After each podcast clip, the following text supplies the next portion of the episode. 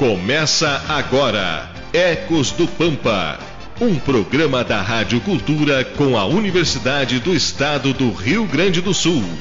Apresentação Edson Silva.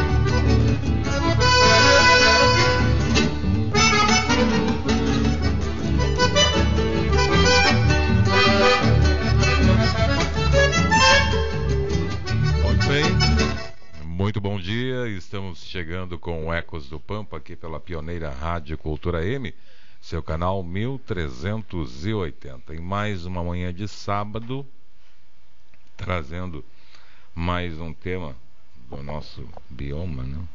Pampa. Na mesa de áudio nos acompanha hoje o J Cavalheiro, né? Tá sumido o J Cavalheiro já há alguns dias aí, né? O Cavalheiro de cada 30 dias tira um 30 de férias, né?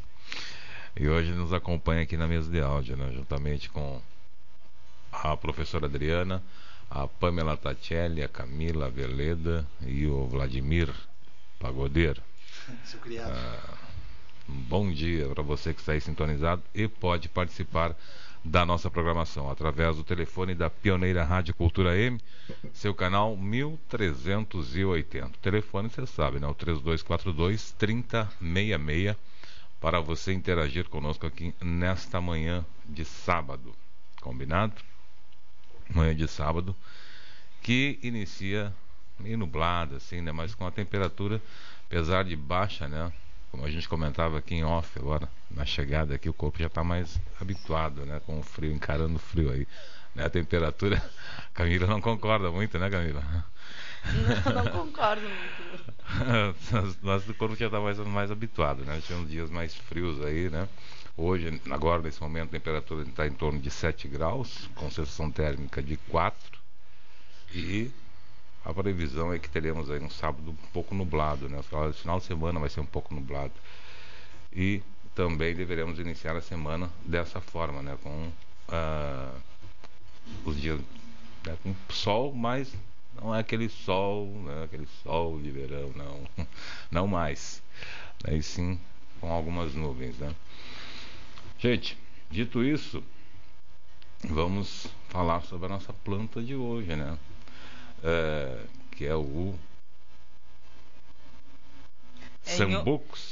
É. É em homenagem ao Vladimir, quando eu li. Eu falei, é em homenagem ao Vladimir essa planta.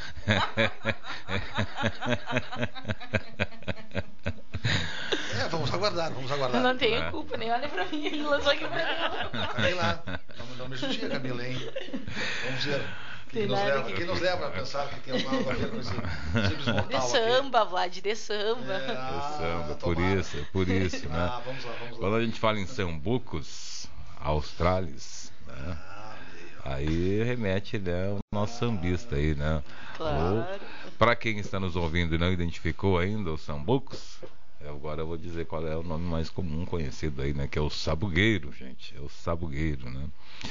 Tá certo, Vladimir? Não, Agradeço viu? não, parte não, não, há nada, não foi nada pejorativo. amado âncora. não foi nada pejorativo. Não, não, valeu, professor. obrigado, cara.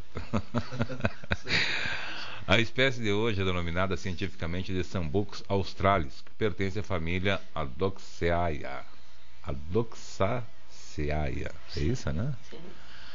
Olha só, a Camila, que é a nossa produtora agora, ela tem castigado, né? Ela está fazendo um trava-língua legal aí todas as manhãs de sábado. É É, parabenizar, parabenizar a colega para parabenizar a colega aqui, ó. Unido.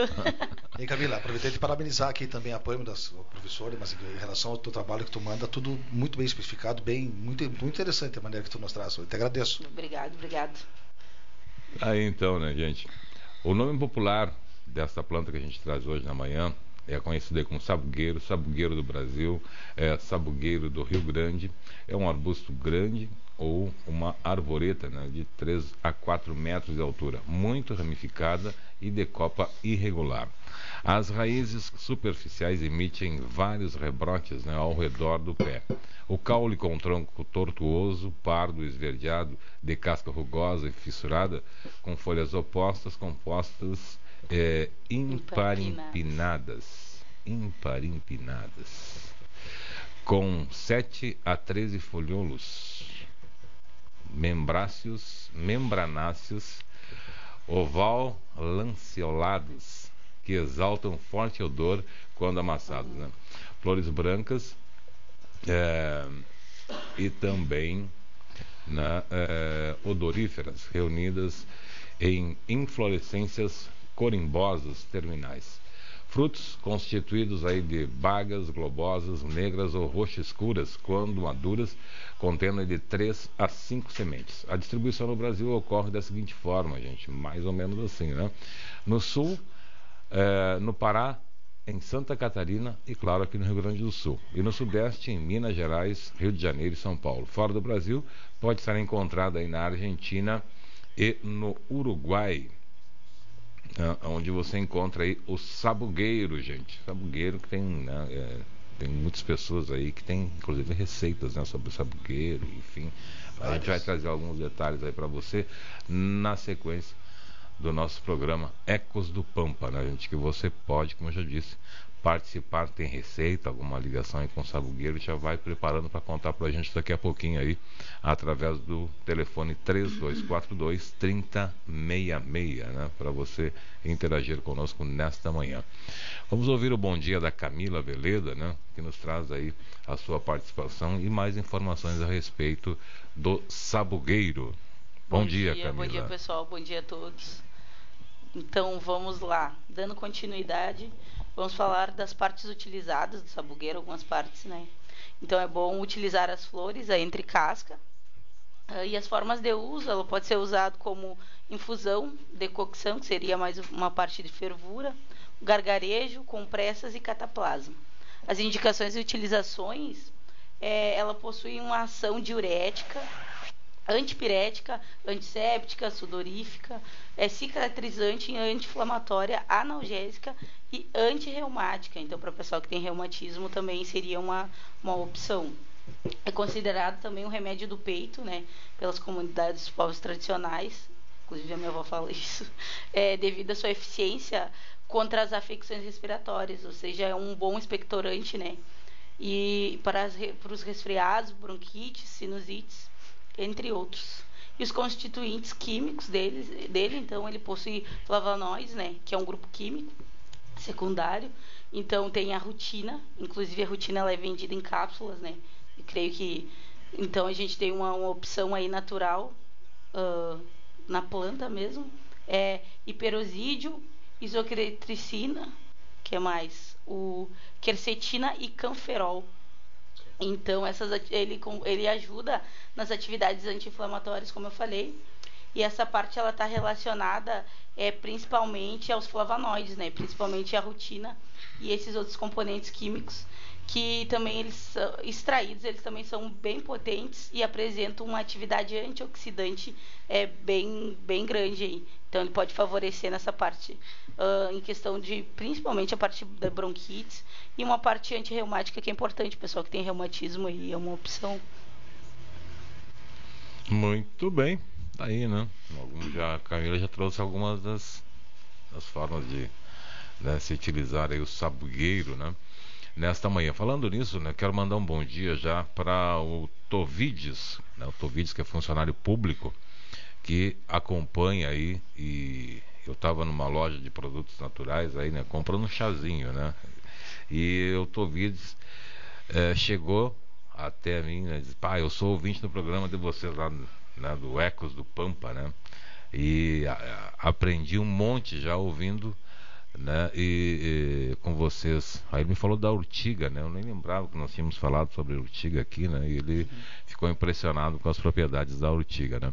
E passou também a utilizar produtos naturais. Isso é interessante, né? E nos deixa muito felizes porque é resultado de um trabalho e né, de uma desmistificação né, de algumas plantas que a gente consegue transmitir para os ouvintes. Né? Também o Paulo, lá em Santa Maria, sempre acompanhando aqui o programa é, de forma online e também deixa aí para a gente um bom dia, né? um bom dia para ele, um bom final de semana junto com a família ali, e tantos outros ouvintes né? que se manifestam aí durante a semana para a gente. Então, um bom dia, obrigado pela companhia dessas pessoas. Vladimir. Bom dia. Um bom dia para você, que nos traz mais informações a respeito do Sabugueiro nesta manhã. Bom dia, bom dia aos colegas de mesa, bom dia aos nossos ouvintes.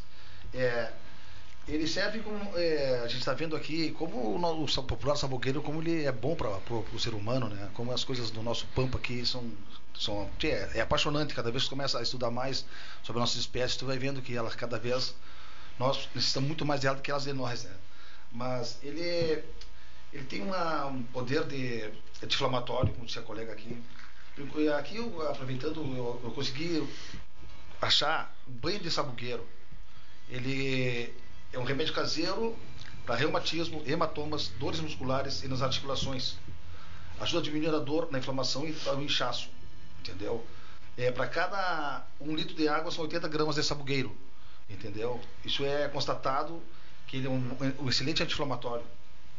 Para uso interno, aconselha-se usar 10 gramas de flores secas para um litro de água fervente. Esperar adornar coar e tomar uma xícara de chá duas, três vezes ao dia, permanecendo em repouso para o alívio das dores geral e para a estimulação da sudorose, principalmente em casos de sarampo e catapora. Sarampo e catapora, imagina só, cara, a, a, a eficiência desse estado do sabugueiro.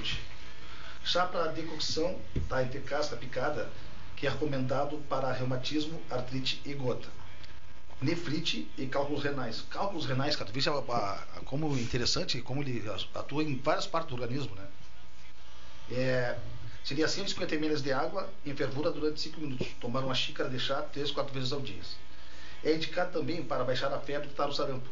Externamente, as flores são utilizadas em irritação nos olhos, dermatoses, pruridos, pruridos reações alérgicas e erupções cutâneas, queimaduras leves e úlceras bucais na forma de gargareiros, compressas e cataplasmas, que são aplicados topicamente sobre a área afetada.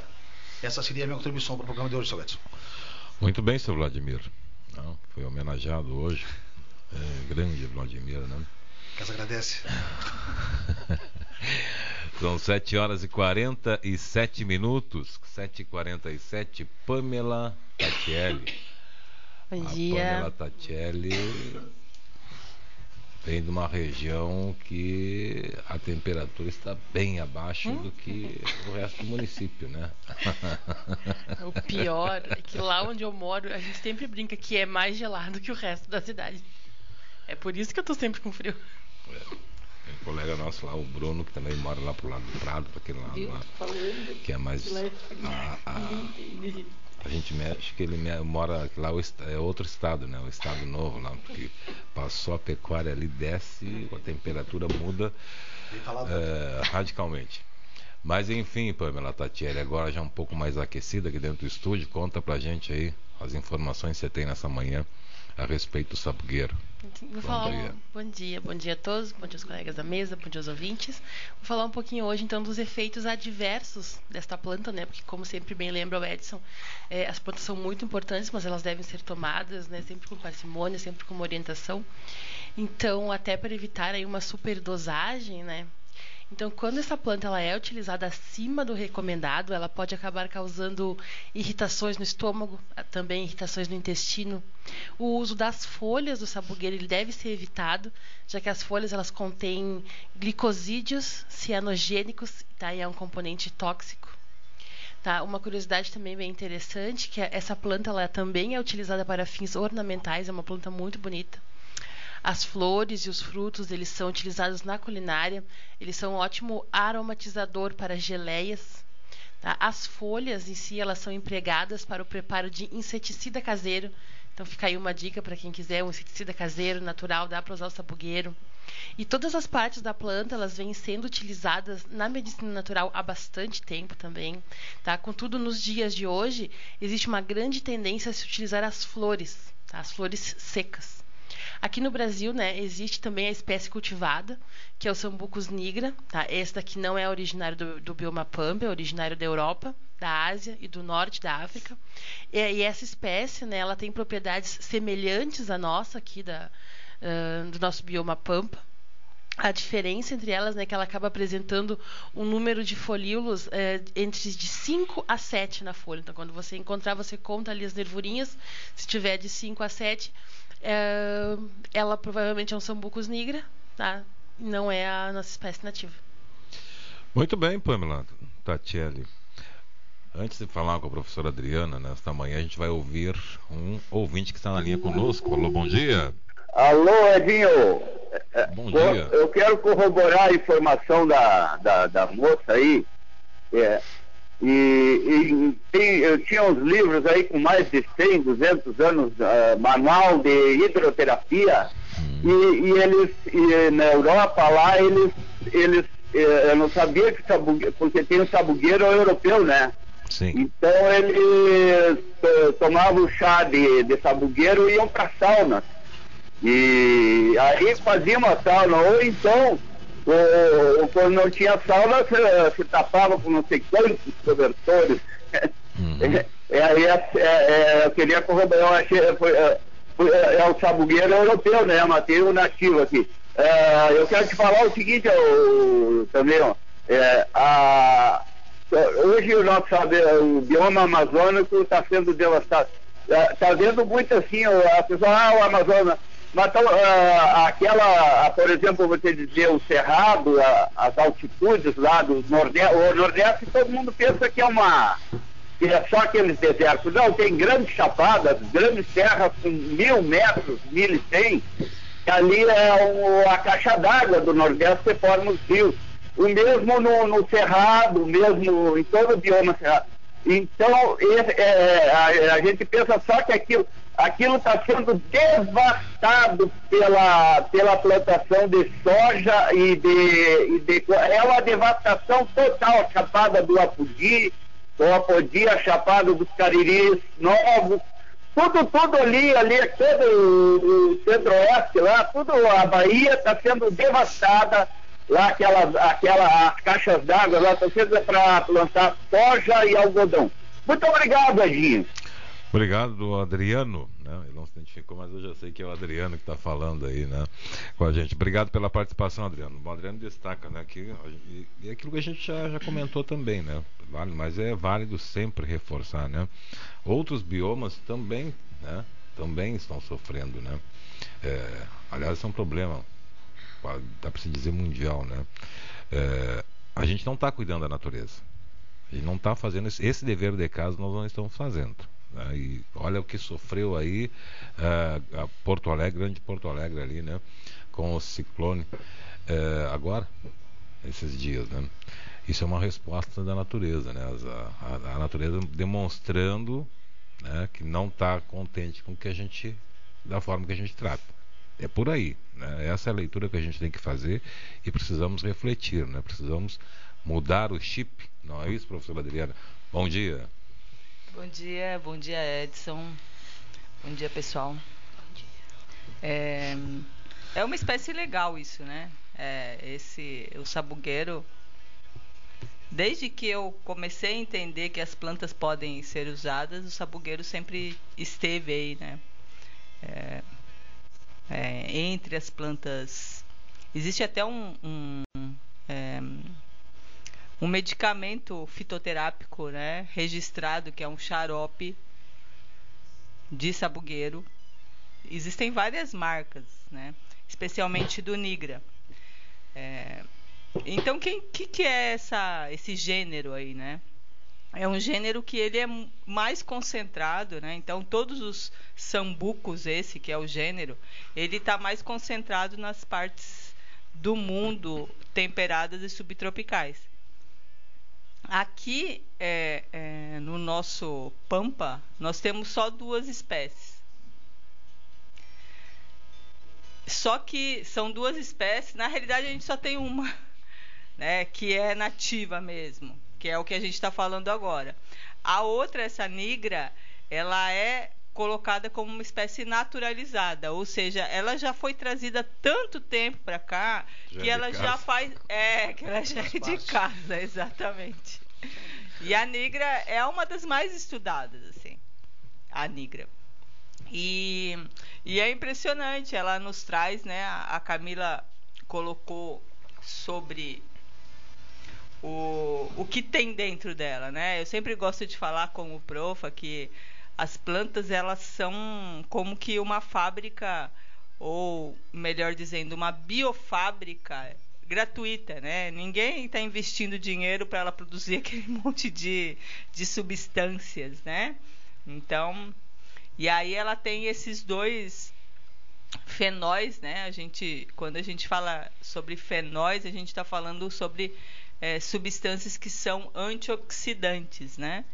Então, certamente muitos ouvintes já ouviram algum médico falar, algum uh, terapeuta falar assim, ah, que antioxidante, até na parte cosmética, né? Que fala assim, ah, antioxidante. Então, o que faz? né, é, ajuda a célula a ficar mais sadia, né? E aí, na parte cosmética, ajuda envelhecer, é, tardar o envelhecimento ou hidratando mais a pele, você começa a ter uma pele mais saudável. Então, é, e é, os estudos, porque uma coisa é a planta medicinal, né? Esse saber, né? a nossa ciência ainda não tem muito estabelecido, como é, é, validar esse saber que é da avó da Camila, que é da avó da Pamela, que é da minha avó, entendeu? Isso é mais complexo dentro da ciência, do modelo de ciência que a gente tem hoje. Então, o que a gente faz? E, e que tem sentido, né? Para nós, hoje, na nossa sociedade, faz sentido. É justamente ir para um laboratório e ver. Ah, a avó da Camila disse que é bom, é a amiga do peito. O sambucos é amiga do peito. Então vamos lá ver se os, as substâncias que tem nela de fato é amiga do peito. E os estudos, eu fiquei impressionada assim, tu põe só o gênero na busca, nos buscadores internacionais, é, tem 50 mil artigos só do gênero.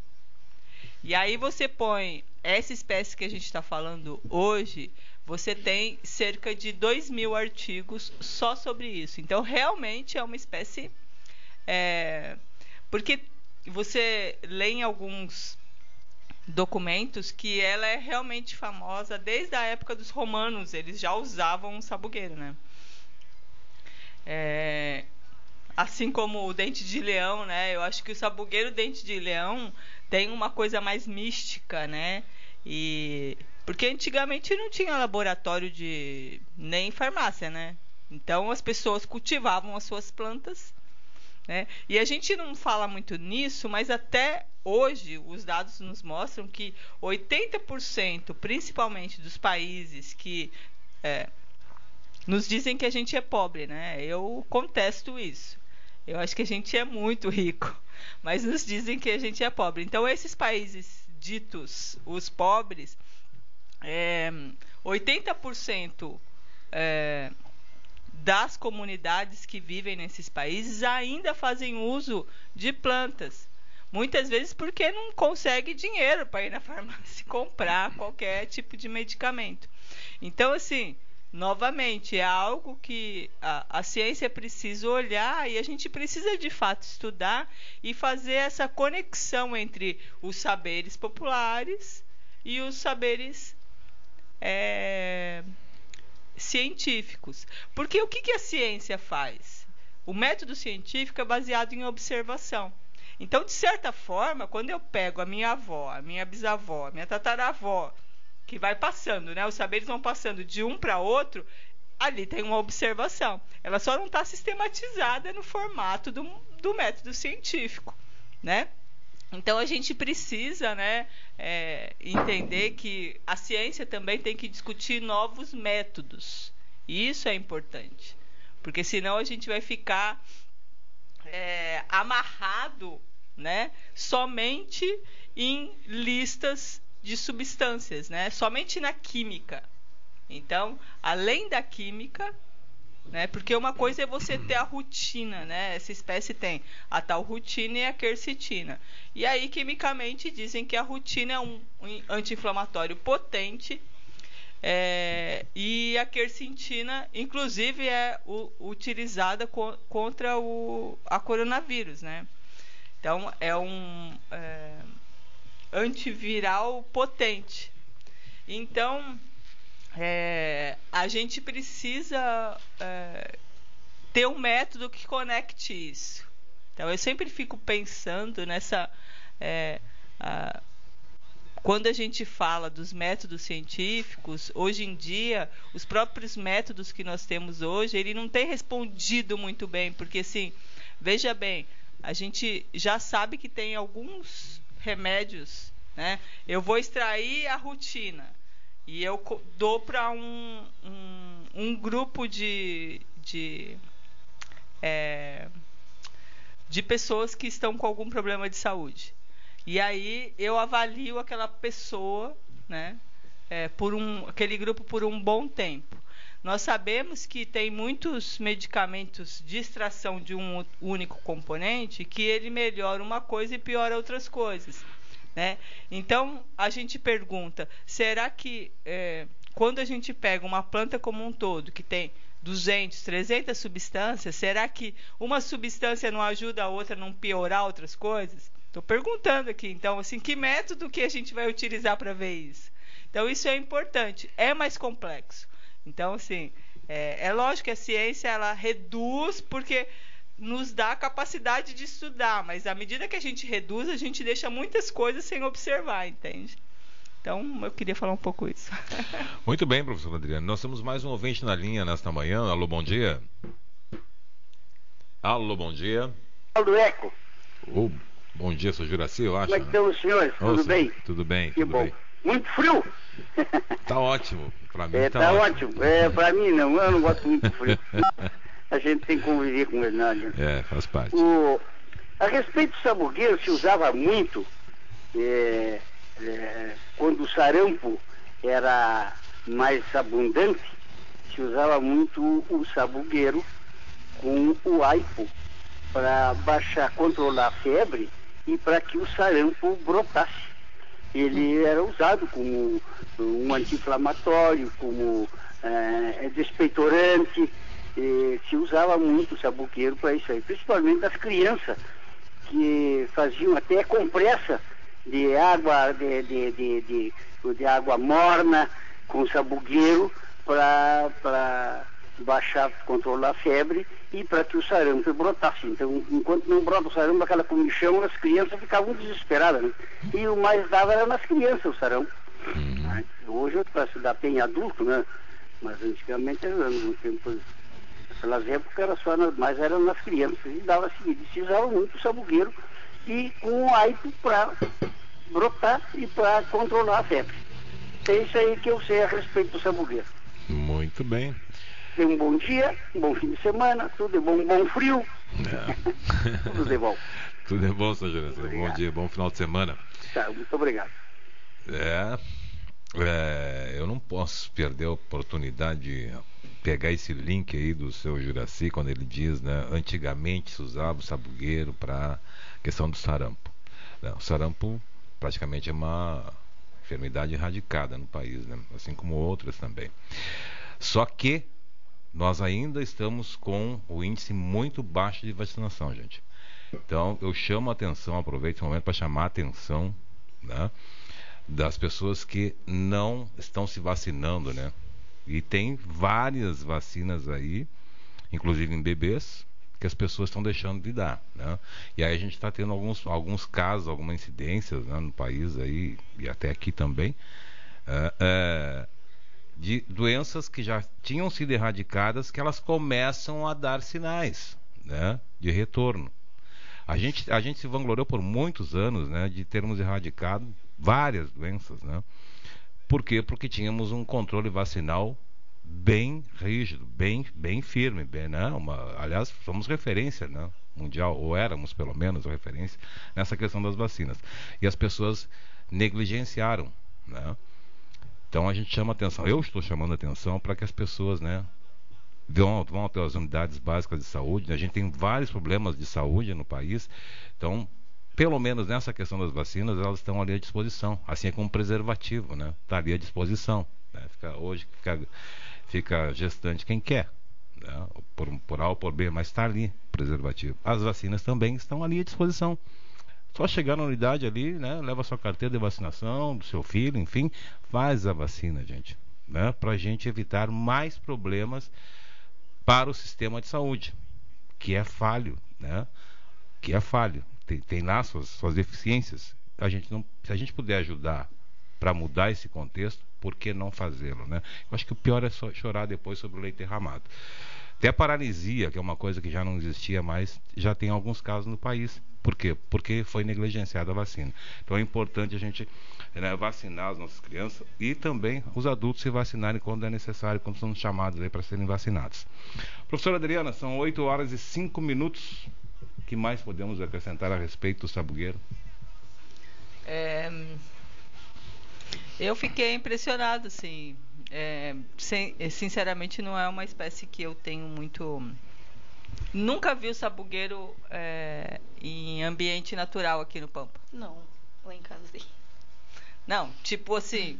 No campo é, aberto, assim, mas. É. É meio raro. Ele não é uma espécie muito comum, assim. Né? Eu até tentei buscar se, o que tinha de levantamento na região. E como a gente é um, um Aí eu vou conectar um pouco o que o Adriano coloca, né? Quando ele fala lá que. Porque o Pampa e a Caatinga e o Pantanal, talvez, são os três biomas mais negligenciados do Brasil. Né? Porque, ok, a Amazônia ela é importante, e ela é importante para o Pampa também, ela é importante para a Caatinga, né? principalmente para o Pampa, a Amazônia é importante, né? A questão climática. É, ok, não estou falando que não mas acaba que a gente é negligenciado. E o Pampa também é muito negligenciado por conta é, dessa situação que a gente não tem árvores gigantes, né? É tudo baixinho, tem. Ah, tem aqueles capim lá. Aquelas chircas. É, as chircas, né? Entendeu? Né? Tem as chircas, capim, é. então não tem muito valor, assim, né? Aparentemente, aí, né? É, então, mas é, mas por que eu tô, eu tô me colocando no lugar do outro, no olhar do outro, né? À medida que vê aquilo e não consegue entender a diversidade. Assim é na Caatinga, né? Então, ah, tem aqueles catingueiro lá, o povo não tem água, parece assim. E, e é, são construções que a sociedade faz que não é totalmente verdadeira, porque, por exemplo, a Caatinga tem encraves que tem muita água. Não é só, né? E, e o homem da Caatinga e a mulher da Caatinga, ele tem forjado é, um modo de vida que é impressionante, é lindo de se ver como ele consegue viver com aquela condição, né? Essa relação. A Caatinga, eu acho que eu acho que assim visualmente, quando a gente fala em Caatinga e fala em Pampa, visualmente a Caatinga nos, nos dá uma impressão de ser, de ser ainda acho que mais negligenciado, até porque a impressão que dá é que a gente lembra assim da, daquele é, homem nordestino, né? E aquela, aquelas árvores que parece que já estão mortas, né? Porque é uma, é uma, uma coisa seca, assim, árida, né? A, a, grosso modo dizendo, eu acho que ele acaba sendo mais deixado de lado ainda, né? Ah, aí eu acho que a história, eu não sou especialista nisso, mas assim, a minha percepção diz que a história, né, o Nordeste sempre foi negligenciado. Então, teve sempre um preconceito com o Nordeste e o Sul sempre foi o Sul Maravilha. Então, tem isso também, né? Então, de certa forma, é, mas é, conectando um pouco com o que o Adriano Sul falou, né? E, e existe uma relação com a nossa região aqui, que é esse impacto do, da sojicultura, né? Então você tem tem uma região lá que pega os quatro estados, que é a tal Mapo, Mapoto, Mapotiba, é, Piauí, Bahia, Maranhão e Tocantins. Então, é, é onde você tem a, a, a, fronteira dos quatro estados e, de fato, aquilo está se tornando um, um mar de soja. E os impactos que isso tem gerado para as comunidades né, e para o meio ambiente tem sido estudado, é, fortemente estudado aí na, na academia e nos órgãos de, de pesquisa. Né? Então, é, eu acho assim, né, a gente a gente é agrônomo, né? Desenvolvimentistas. A gente quer produzir, precisa, sabe que precisa produzir alimento, né? Nós precisamos de alimento. Então, por isso, mas só que a gente precisa também do ambiente saudável, do ambiente é, é, que possa sustentar os nossos filhos, os nossos netos, né? Então, nós precisamos discutir, nós precisamos planejar, né? E aí discutir e planejar quer dizer assim, tá, nós vamos ser um polo de produção de dessa cultura, da cultura A, da cultura B, da cultura C, vamos. Quais são os pontos positivos e negativos dessas culturas? Né? O quanto que entra de dinheiro realmente para Santana do Livramento com esse crescimento de 500% da soja? Cadê esse número? Eu não tenho, mas a gente precisa ter. Né? O quanto que vai para o sistema SUS de gente que fica contaminado com derivado do desse tipo de sistema de produção? A gente não tem. Então, assim, é, é delicado falar, é delicado falar, mas a gente precisa ser responsável. Muito bem. Aquilo que está falando.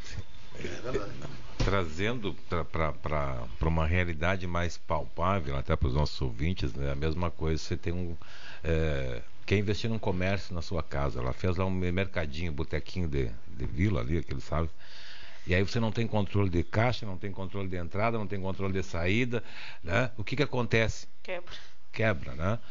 Quando a Luciana destaca esses dados assim sobre as, as, culturas, se vale a pena, se não vale, é isso. A gente não tem controle, né? De repente acha, ah, tá lá, soja tá bom, tá bombando, mata todo mundo ganhando dinheiro, e aí tu vai ver a saúde das pessoas tá engolindo tudo. Que hoje é, é, a, é a, parte mais cara do, né, do ser humano é a questão da saúde. Não tem outra questão mais cara em todos os sentidos. Né? Então, esses dados, se buscar, não tem essa informação. Né? O que está sendo benéfico para o município? É uma pergunta que fica aí e não temos resposta para ela. Não adianta nem nos perguntar, ah, é rentável? Não sei. Né? A gente está dizendo que é, que, é, que é prejuízo. Claro que não. Né? Mas tem outro lado da moeda aí que não é explicado, não é colocado em, a, a, a, transparente né, para a gente entender esse processo. Né, se vale ou não vale a pena. Reflexão. Essa é reflexão, né? Gente, são 8 horas e 12 minutos. Vamos embora, gente. O programa hoje passou voando, né? né? Para fechar, para fechar, né? Como é que é o nome do seu esposo, professor Helena? Flávio. Flávio, né? Flávio. Lembrei do Flávio, né? Ele deve estar pensando, pá, mas o Ed não gosta de falar, né? Verdade, gosta de falar. Né? um bom dia para o Flávio, sempre esqueço. Lembro depois que eu encerro o programa, né? Um bom dia para ele que acompanha também o programa. Mas para fechar, eu quero colocar o seguinte, gente como é importante saber, né? O saber popular. A professora Adriana destacava agora sobre a questão dos saberes, né? E os cientistas, né? Trabalham em cima de quê? Do saber popular, né? O cientista vem para ratificar aquele conhecimento popular. Apenas para fechar, eu quero lembrar do, do, que aconteceu aí, né? Todo mundo sabe disso, né? Do acidente do avião lá na Colômbia com as crianças, com a Estalba, lá, né? Onde sobreviveram os quatro, quatro irmãos. Né? O, o maiorzinho lá, que tinha 12 anos, salvou o resto, né? Por quê? Porque tinha o saber, né? Era um indígena, uma criança indígena, né, de origem indígena, tinha o conhecimento sobre a floresta. Conseguiu salvar todos os irmãos, alimentando com frutas, enfim.